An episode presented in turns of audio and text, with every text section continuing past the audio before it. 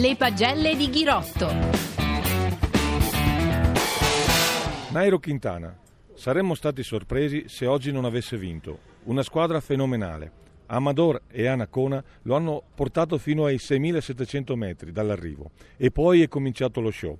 Se questo è l'inizio non voglio pensare alla fine. Voto 10. Thibaut Pinot. Il francese è andato forte, ma proprio forte.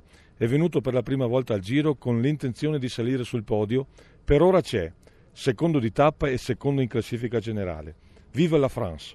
Voto 9. Tom Dumoulin. Che bravo questo spilungone olandese. Non ha mai risposto agli scatti di Quintana, è sempre salito regolare e all'arrivo concede al vincitore solo 24 secondi. E adesso aspettiamocelo nella crono di Montefalco. Voto 9. Pozzo Vivo e Formolo rispettivamente sesto a 1,18 e decimo a 2,35. Hanno speso tutto quello che avevano da spendere, anche gli spiccioli. Puntano ad una top 10 di classifica generale e per ora sono lì. Voto 7,5. I bocciati. Vincenzo Nibali. Inizialmente ha risposto con prontezza agli scatti di Quintana, ma poi ha dovuto inchinarsi alla legge del più forte.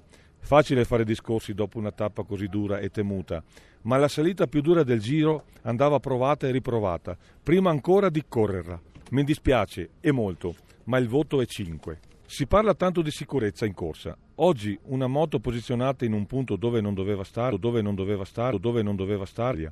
Thomas, Landa Meana e Adam Yates. Io il voto non lo do, ciascuno dia il suo.